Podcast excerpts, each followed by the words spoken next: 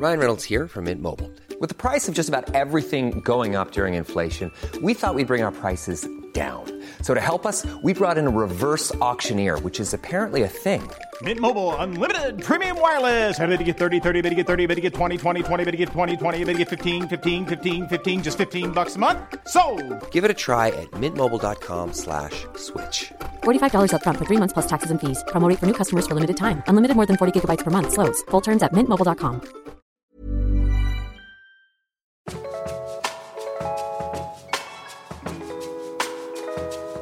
Guys, welcome back to another episode of the Fuel Better podcast. I am your host, as always, Evan Lynch, your friendly neighborhood sports dietitian. Today we have an interesting topic, one that generally tends to make people squirm, but nonetheless, I feel it's very important. And the stuff I'm going to be talking about today, I feel that if anything, in my role as a dietitian, which is largely a female based industry, and my my I suppose stance in the industry, I work with a lot of athletes. I'm probably bound to talk about this topic because it comes up a lot and it can be pretty sensitive and it can have huge health and family planning repercussions. We're here today to talk about male sexual function and reproductive health. If you are of Irish nationality, I assume you're very anxious right now.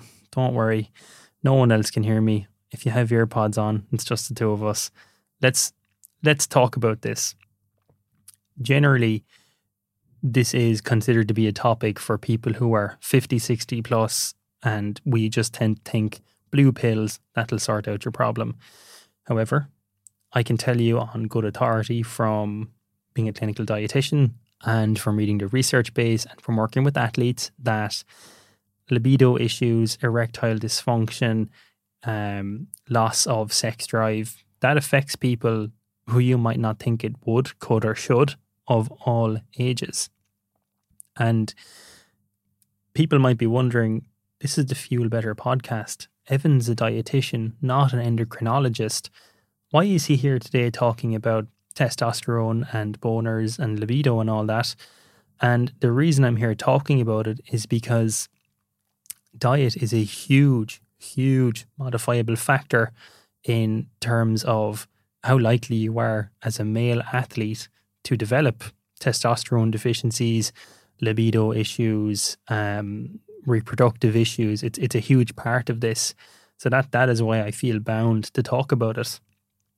And I'm not a huge social media zealot. Though if you don't follow me on Instagram, you should. Elinch Fitness, well worth a follow, in my opinion. While I personally don't spend an awful lot of time on social media, I am aware that there's a general lack of discussion about this, particularly among young lads. Like I'm I'm a relatively young lad. I think Dan there in the back room might agree. I'm a young lad. I'm 27. I count as a young lad still.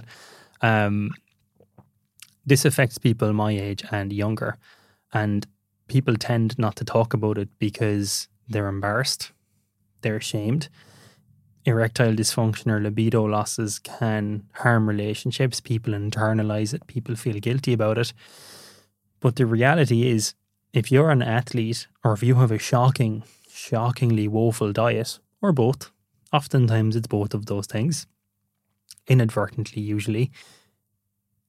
You are probably experiencing the mechanistic outcomes of of that. You know, there there are very real mechanisms at play here. It's not that, you know, you're not interested or you're less of a man or you're not attracted to someone. That's actually rarely the case at all with people who suffer from things like this. So I I just hope that you, the listener, if you as a man, particularly a young man, are afflicted with some libido issues, decrease in sex drive, morning erections, things like that, that's what I'm talking about. Strength of erections as well. If that's something that does impact you, I'd like you to know that it's not a reflection on you as a person. It's not your fault. It's not someone else's fault. It doesn't really make you any less of a man or kind of impact your masculinity. That's just what people think.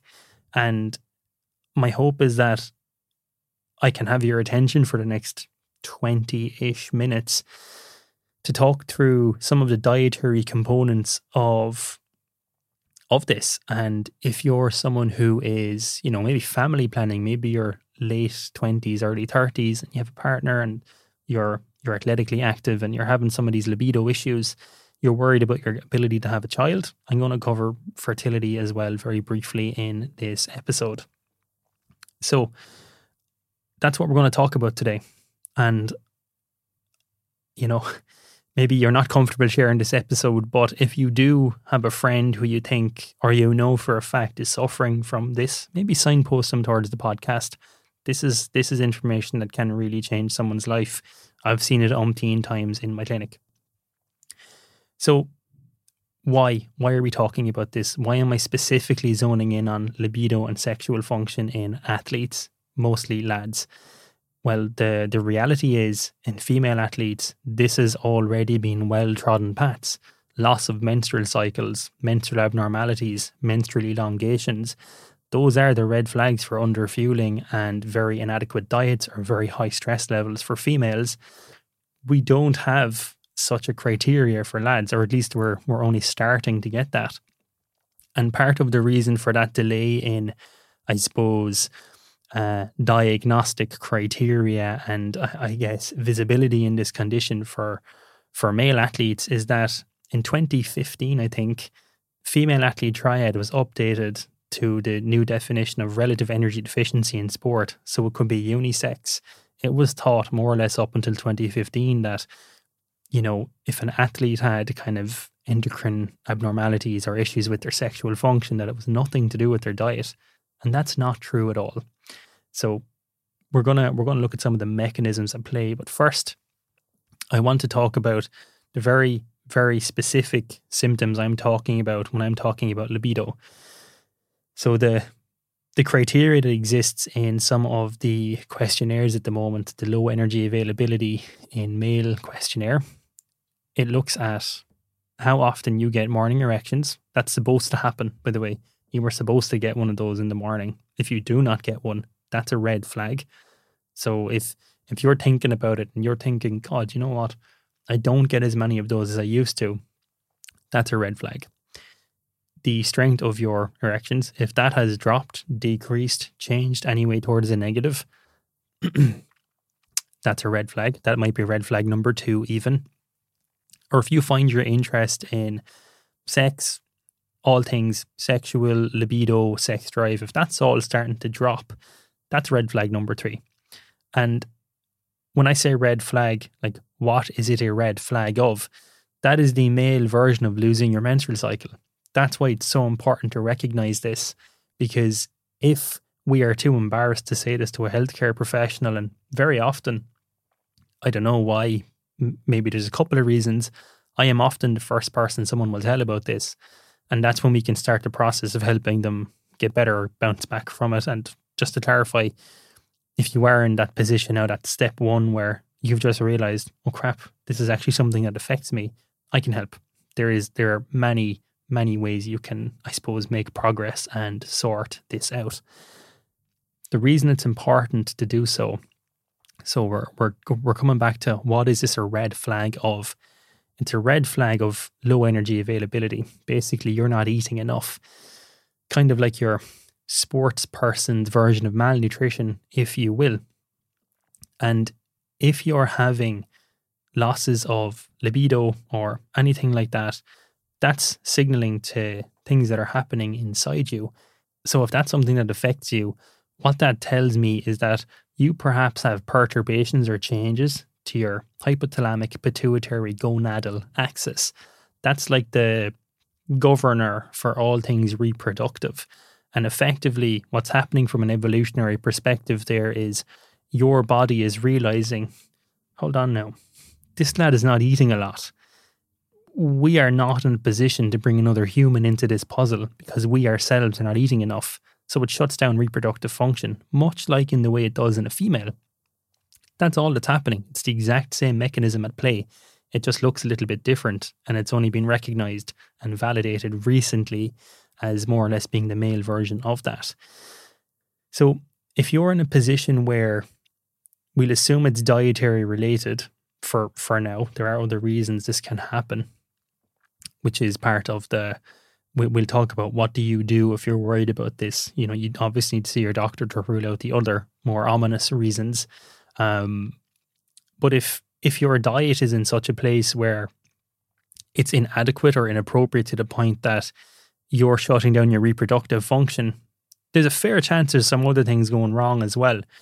So, just off the top of my head, if you have low testosterone levels or testosterone levels that are on the lower quadrant, so they're maybe maybe they're not clinically low, but it's a drop for you, that will be a subclinical deficiency or drop. That can have repercussions for you. So the lower your testosterone levels are, the more likely you are to be a type 2 diabetic, the more likely you are to have cardiovascular disease, the the less likely you are to keep, build, and maintain high levels of muscle mass. And you're going to for sure see that your capacity as an athlete is diminished. So it's really, really important. We're not just talking about sports performance here, and I'm not just, this is not an episode for gym bros. This has very real medical implications. So we should, we should be very cognizant of that. And I'm going to just put this in as a side note here. Both low and high levels of testosterone are equally bad for you in, in different ways, maybe not equally bad for you. Low testosterone causes that whole plethora of um, cardiometabolic problems, issues maintaining muscle mass, issues with reproductive health, but high testosterone as well. And this is often seen by people who abuse steroids or do um, testosterone replacement therapy, maybe inappropriately or illegally, to, to be honest. Um, if you have very high testosterone levels, some of the hormonal milieu that that causes decreases sperm quality, sperm motility, if I'm not mistaken, to be very specific. So, if again, if you're looking at conceiving in the near future, or that's that's part of your plans long term, and you're using anabolics, testosterone derivatives, or steroids, that's really harming your fertility. So, it's not a case of you know, I'm talking about low testosterone here. The higher, the better. Not at all. With all things nutrition, we also have with hormones, there is a range that you want to be in. You don't want to be high. You definitely don't want to be low. So that that's testosterone. And just to to square this off as well, again from a sporting perspective, and and this is often seen in tandem with low testosterone levels. If you have low T levels, you're far more likely to have low bone mineral density it causes some changes to IGF 1, um, which is a kind of an anabolic hormone, and that has some knock on effects onto your bone health as well. So the, these things rarely exist in isolation, and you will see that in um, in athletes or in people with low T levels. The low testosterone is rarely just by itself. That's called androgen deficiency.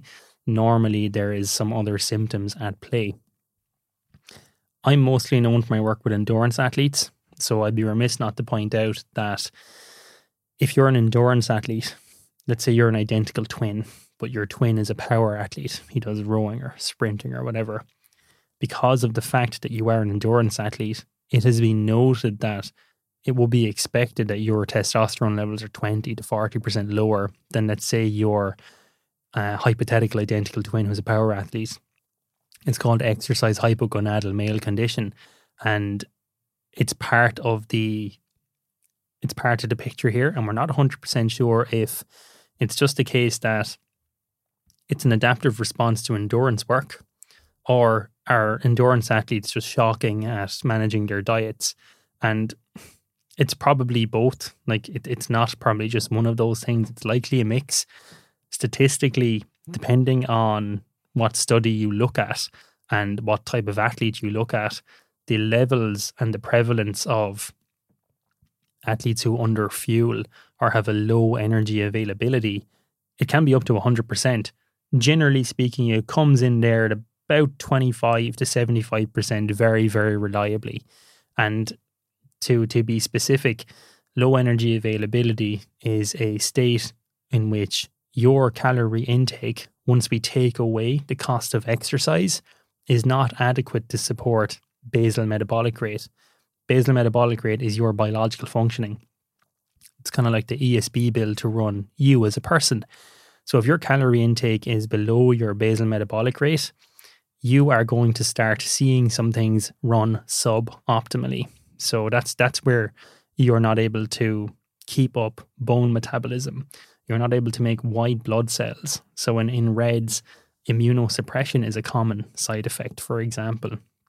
You'll notice that you don't recover often or as well as you maybe once did, and you get, you know, muscle tissue breakdown injuries like uh, tears, damage. It just takes you ages to get over a session because you are running at a at a loss, I suppose, is the best and easiest way to think about that. You're digging into your savings all the time.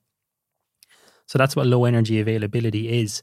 And maybe I didn't I didn't kind of point this out already, but low energy availability, or in layman's terms, not eating enough to pay for the work you're doing and to run your body effectively, if you do that long enough, that's you end up with RED-S, relative energy deficiency in sport. And if you've never heard of it before, basically call it what it is malnutrition for athletes. And it's well documented in both genders now at this stage that it does have an impact on cognitive function, gut health, iron metabolism, bone health, uh, immunity. You you name it, it probably impacts it. It's a multi-systemic condition. The only difference between men and women is how it looks. And the real kicker here is it's much harder to spot in lads and it takes longer to become an apparent problem. And the difference is male reproductive um, infrastructure, we'll say, is much less costly to run. So, in layman's terms, a womb has a higher ESB built than a pair of testicles. So, if you're a female and you don't eat a lot, you run into problems much quicker and much more obvious. Your menstrual cycle cessates and you have some other symptoms with that. If you're a lad, you have to be in an energy deficit for a fairly lengthy period of time, actually. And I'll go through some of the specific numbers here in a minute, maybe show you how you can calculate them. But it takes a lot longer for a male athlete to develop apparent problems. And what I get the impression of is because when an athlete, let's say, decides, right, I'm going to lose weight, or I'm going to get very lean, or I'm going to start eating well. So, interesting side note oftentimes, well intentioned, an athlete will try and eat well. And what their perception of eating well will be is cut the carbs, you know, no eating late at night, intermittent fasting, possibly eating more vegetables. What they actually end up doing is giving themselves uh, low calorie intakes, low carbohydrate intakes, and they end up with low testosterone or RED-S or stress fractures or any amount of those things. But that that's how it maybe starts. And depending on how severe the athlete restricts their diet, perhaps it takes a couple of weeks for anything to happen. And maybe the athlete, because they've been on a restrictive diet for a while, when they develop libido problems a couple of weeks later, maybe they never link the two things together. Maybe it just doesn't simply come to mind, but it would be a big causative factor that if your calorie intake is way too low, you are going to end up at that. That's kind of your your end game right there. So I mentioned low energy availability, and if you know two things about yourself, you can calculate roughly speaking your kind of um, your energy availability cutoff point. So, low energy availability is calculated in calories per kilogram of fat free mass.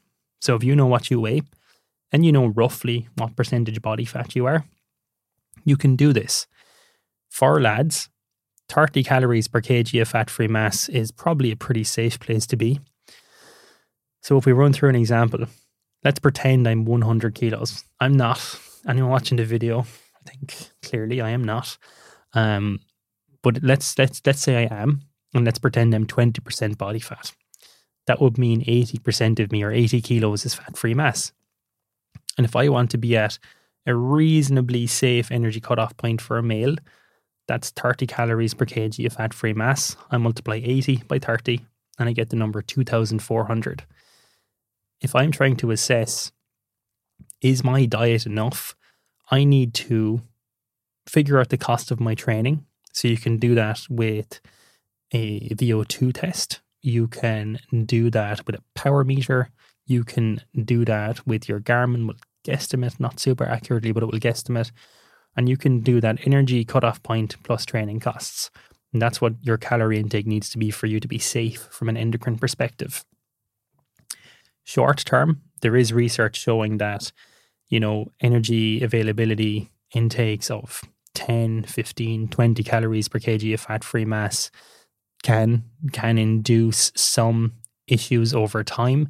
You know, the the first thing to go is explosive power in, in most people. Then there will be deficits to iron signaling, depending on the type and style of diet you follow, then if you have long gaps between meals or low carb intakes, or you really just shock down your calories, it doesn't take very long for you to see a downturn in some of your markers for bone metabolism. So these these things happen over a period of time.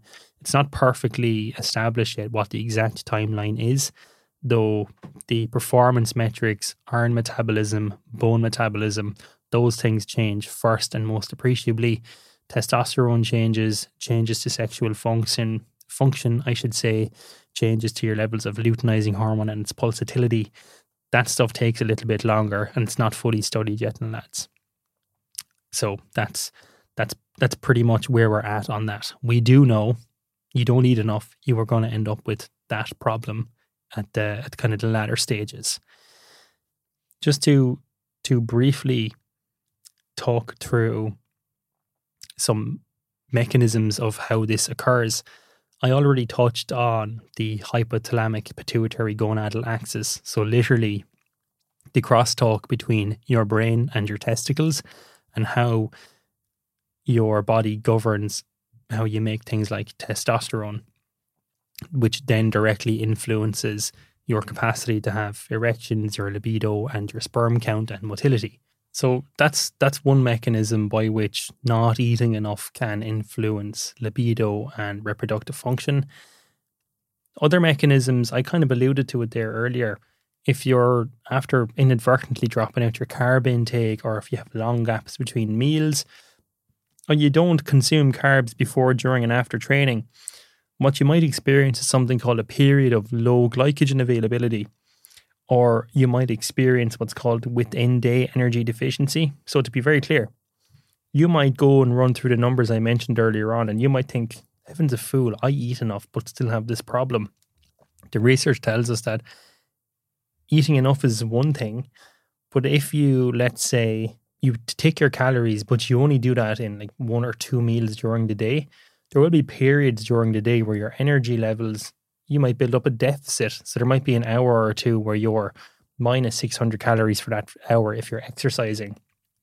The easiest way to think about this is if you have someone who's doing fasted training or intermittent fasting and they train fasted, you're already in a negative energy deficit. Your glycogen levels are on the floor, and you exercise and you push yourself further into an energy deficit. That is an absolute disaster. That is one of the biggest ways you can crush your endocrine profile. The research on it showed that people who spend longer in energy deficits during the day and have more severe deficits, i.e., they do fasted training, tend to have lower testosterone levels and they tend also to have higher levels of baseline cortisol. So we're getting into another mechanism here. So long gaps without food or big energy deficits amp up stress hormone levels. When your blood sugar starts to drop, you start pacing out cortisol. That's your your stress hormone, so you can liberate glycogen, fatty acids to keep you running, keep the ship going. The thing here is when we looked at that hypothalamic pituitary gonadal axis, we only looked at the energy deficit model and that that that shuts it down it's very important to be aware that cortisol can also shut that down. So, high stressors. And again, I mentioned that there are other reasons why libido and reproductive function can shut off. Psychological stress is a factor there as well. When we look at cortisol and catecholamines, that's the end. That's the end goal. Those are your stress hormones. Those can be induced by any number of things. So don't think of stress in this context as purely psychological. It can be. It can be you being anxious, having a mental health issue, having a mental health crisis, whatever it might be, having ongoing depression. All those things can raise your cortisol levels. um, not sleeping that can raise your cortisol levels. In in this context, the big energy deficits and the plummeting effect it has on blood sugar really amps up your cortisol levels, and that's an independent mechanism which shuts down that hypothalamic pituitary gonadal axis.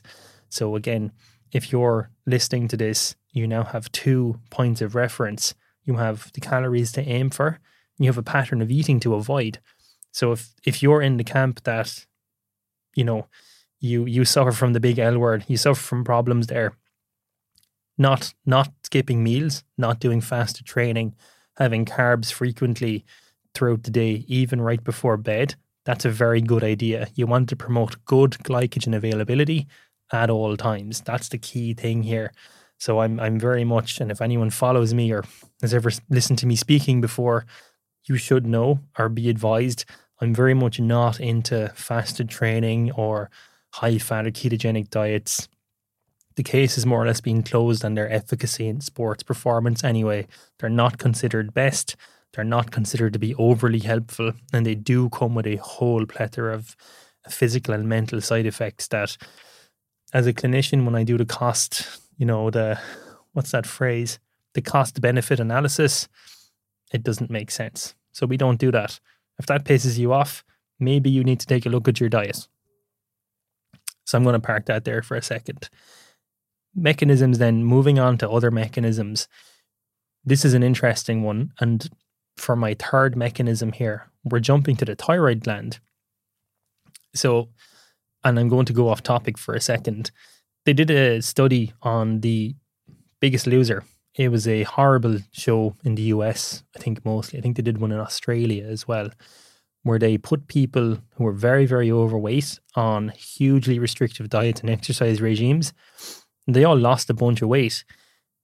They did a follow up study in the States. Most of the participants gained back the weight plus some after, you know, a two year period, I think it was.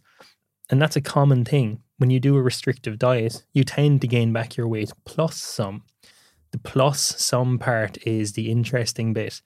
And I know I mentioned basal metabolic rates already, but here's the interesting thing. If you go on restrictive diets, what can happen is your body, in an attempt to prevent you from withering away to fuck all, it downregulates your metabolism and your resting metabolic rate can drop by up to 30%.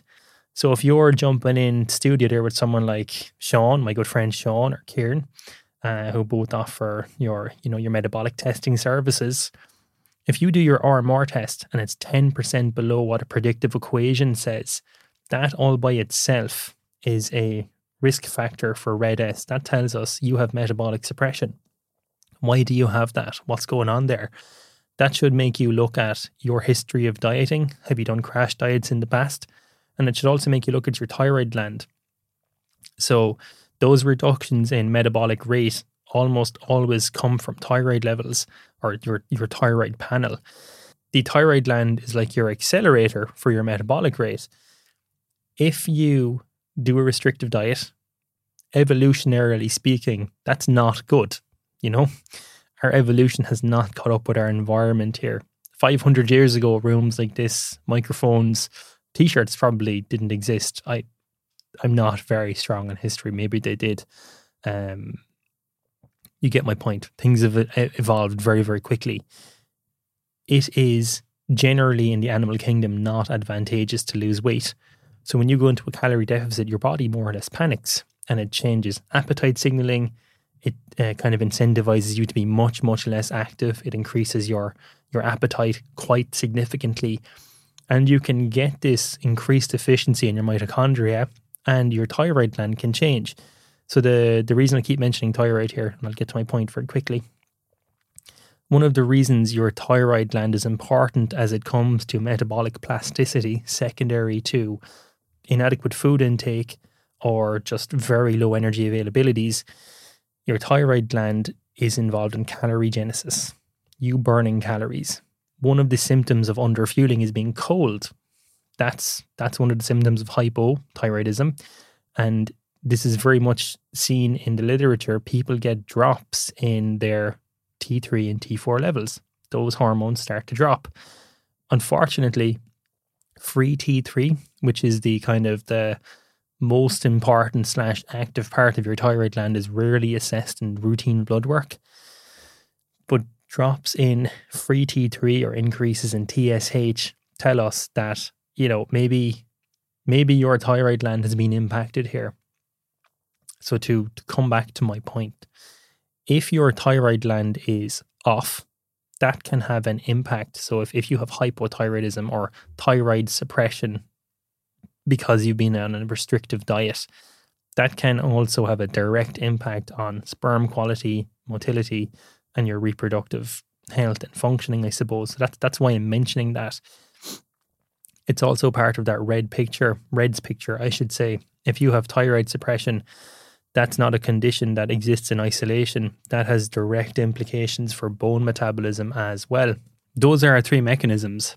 We have our calorie deficit model, we have our poor eating pattern model, we have our thyroid gland suppression model as a result of the same thing, all resulting in huge, huge downturns in the hormones and the processes around healthy reproductive function around your libido and, and all that.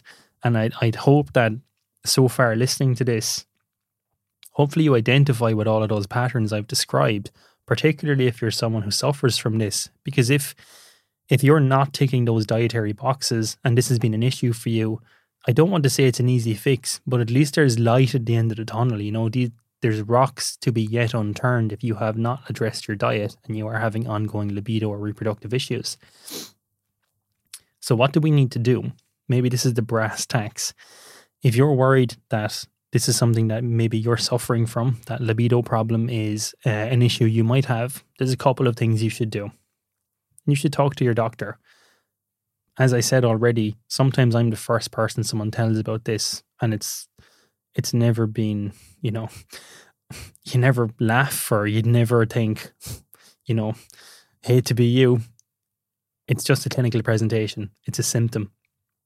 When someone tells me something like this, much like a doctor uh, or any healthcare professional that you ever hope to meet, when someone tells me that I'm having libido issues, it's the exact same as someone telling me that I have issues with my weight, I can't control my blood sugar. It's a symptom. It's not something we use to judge you or mock you, or it's not something we'll use to shame you. That's often the biggest reason people don't talk about this because they're embarrassed nothing you could tell me could shock me. I've heard it all, I've seen it all, and I'm reasonably young. So imagine, you know, most GPs are a bit older than me for the most part. So they've they've seen and heard it all. Don't be afraid to tell someone this. You do need to get blood work done, particularly if you're an athlete. If you can get into a sports medicine physician, that will be best. They're they're well adept to this in a way a GP may not be. And you're probably going to need to get your cortisol levels checked, serum fasting cortisol you're going to definitely need to check your testosterone levels. Probably getting a look at your fasting insulin levels, blood sugar control, um, possibly cholesterol. High cholesterol is actually seen in RED-S, weirdly enough. Uh, people don't expect that, but it, it is. Um, you're going to want to take a look at your thyroid gland, and in particular your T3 hormone level. That's very, very important. And those wouldn't necessarily be routine bloods. So you'd have to have a very good reason to do this which is probably why you might need to have that conversation from the off. And ideally, as I said, you go to a sports medicine physician. Your second port of call would be someone like me, not necessarily me, but you know, if it is an issue you have, I can help you with it. To do a dietary assessment, to do this properly, we would need to assess your body fat levels, so a DEXA scan or skin fold testing, someone who is ISAK accredited like I am, we can check your body fat levels with skin fold. It's a very safe and easy way to to estimate your body fat percentage. And we can then work out your energy availability. We can work out your exercise costs. We can look at your carbohydrate intake, your pattern of eating, and make sure that your diet is up to scratch with all this. So that that's very much the the plan of action here. Some numbers off the top of my head. For carbohydrate intake, you need 5 grams per kg of body weight, and you need to add in additional carbohydrates to pay for your training. So that that number can vary. It can it can be as little as 30 grams an hour up to 120 grams an hour of exercise. But five grams per kg would be your baseline. Okay. Some athletes I work with often need to consume 10 times their weight in carbs on any given day, depending on the amount of exercise they are doing. So we would need to start with that. Generally, we would advise a multivitamin to cover your zinc and selenium requirements to name a few things, but notably, zinc and selenium are important for sperm motility, sperm function, spermatogenesis, and generally, it's going to result in a better sperm quality overall. If you want food sources of those things, pumpkin seeds, mixed nuts, Brazil nuts in particular, two or three Brazil nuts covers your selenium requirements.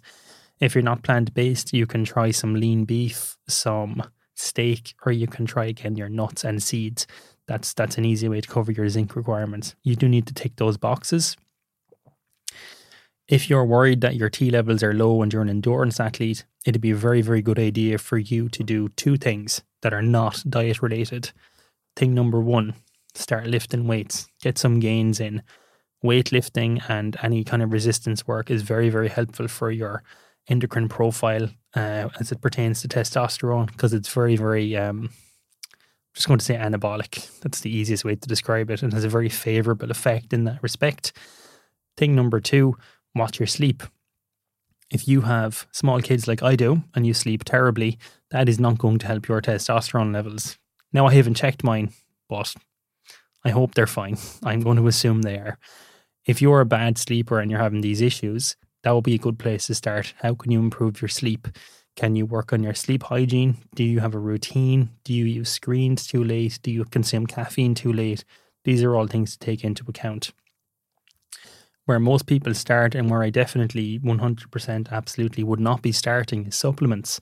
People jump straight to supplements to facilitate improvements in testosterone. And yes, we've all heard it. You can use things like Tongkat Ali, you can use your Saw Palmetto, etc. The reality is, that is the tip of the pyramid. And if you're not sleeping well, eating well, training, uh, you're you know training in a moderate way and including resistance work, you're skipping multiple steps. Furthermore, most of the supplements for testosterone improvement and replacement are hit and miss. Like they're not reliable. They're not shown to be reliably consistent there is some research there that something like fenugreek can help, but again, it would never be my starting point. Point A, if this is a problem, GP or sports medicine physician, do your relevant blood work, link in with a dietitian, ideally a sports dietitian. Start sleeping better if you can. Dramatically increase your carb intake. Make sure you get enough zinc and selenium. Probably take a micronutrient supplement like your Centrum and work on your sleep. That's that's where you start. Generally speaking, and this is anecdotal, that tends to work for most people. If that doesn't work, then you could be looking at being a candidate for something like your testosterone replacement therapy. But it probably shouldn't and often wouldn't be step number one that you would take. So that's your blueprint. Okay. And I, I know I might have frightened a couple of people at the start there with um, you know, this can be a to do a taboo topic for people, but it's really not that big of a deal. The reality is, the the more kind of freaked out we are talking about this, the more of a big deal it is. So, look, I'm going to end today's episode here, and I hope you found it helpful or insightful. And just to to end on the the idea that if you are a lad and you're you know you're you're an athlete and this is something that is affecting you or you're worried that you might be you might be suffering from it talk to someone. Definitely don't internalize it. Don't put it as a reflection of yourself. There are many steps you can take. There are many people that can help you. You just have to kind of reach out and get that help. And i would highly encourage you to do so. Ignoring this problem can result in long-term problems health wise and performance wise so you know I, I'm comfortable talking about it. I think you should be too. Okay, guys, thank you for listening. Uh, as always, I appreciate appreciate you guys listening. I appreciate the feedback I get. If you did find this episode helpful or informative, please share it, tell a friend, give it a review. This already helps me to keep this podcast going. Okay, until the next time.